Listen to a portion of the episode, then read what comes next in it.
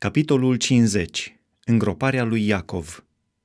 Iosif s-a aruncat pe fața tatălui său, l-a plâns și l-a sărutat. A poruncit doctorilor care erau în slujba lui să îmbălsămeze pe tatăl său și doctorii au îmbălsămat pe Israel.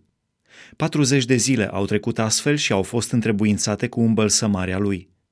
Și egiptenii l-au plâns 70 de zile – după ce au trecut zilele de jale, Iosif a vorbit oamenilor din casa lui Faraon și le-a zis, Dacă am căpătat trecere înaintea voastră, spuneți, vă rog, lui Faraon ce vă spun eu. Tatăl meu m-a pus să jur zicând, Iată, în curând eu am să mor, să mă îngropi în mormântul pe care mi l-am săpat în țara Canaan. Aș vrea dar să mă sui acolo ca să îngrop pe tatăl meu și după aceea mă voi întoarce. Faraon a răspuns, suiete și îngroapă pe tatăl tău după jurământul pe care te-a pus să-l faci. Iosif s-a suit ca să îngroape pe tatăl său.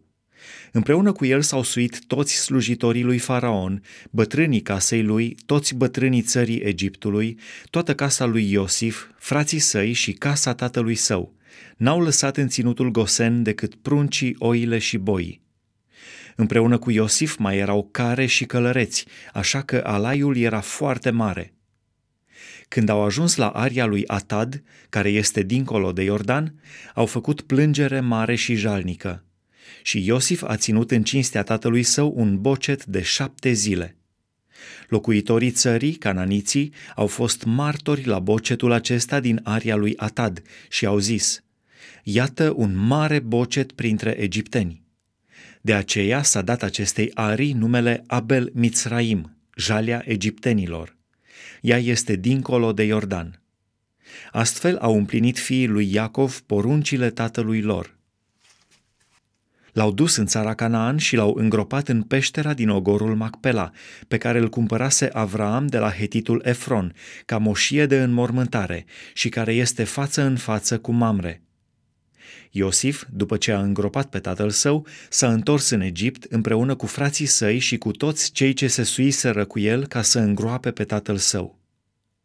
Bunătatea lui Iosif Când au văzut frații lui Iosif că tatăl lor a murit, au zis, Dacă va prinde Iosif ură pe noi și ne va întoarce tot răul pe care i l-am făcut. Și au trimis să spună lui Iosif, Tatăl tău a dat porunca aceasta înainte de moarte – Așa să vorbiți lui Iosif. Oh, iartă nelegiuirea fraților tăi și păcatul lor, căci ți-au făcut rău. Iartă acum păcatul robilor Dumnezeului tatălui tău. Iosif a plâns când a auzit cuvintele acestea. Frații lui au venit și s-au aruncat ei înșiși cu fața la pământ înaintea lui și i-au zis, Suntem robii tăi. Iosif le-a zis, Fiți fără teamă, căci sunt eu oare în locul lui Dumnezeu? Voi negreșit v-ați gândit să-mi faceți rău, dar Dumnezeu a schimbat răul în bine, ca să împlinească ceea ce se vede azi, și anume să scape viața unui popor în mare număr. Fiți dar fără teamă, căci eu vă voi hrăni pe voi și pe copiii voștri. Și am mângâiat și le-a îmbărbătat inimile. Moartea lui Iosif – Iosif a locuit în Egipt, el și casa tatălui său, și a trăit 110 ani.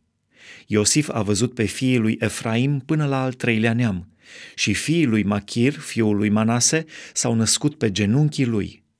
Iosif a zis fraților săi, Eu am să mor, dar Dumnezeu vă va cerceta și vă va face să vă suiți din țara aceasta în țara pe care a jurat că o va da lui Avraam, lui Isaac și lui Iacov. Iosif a pus pe fiii lui Israel să jure zicând, Când vă va cerceta Dumnezeu, să luați și oasele mele de aici. Iosif a murit în vârstă de 110 ani. L-au îmbălsămat și l-au pus într-un sicriu în Egipt.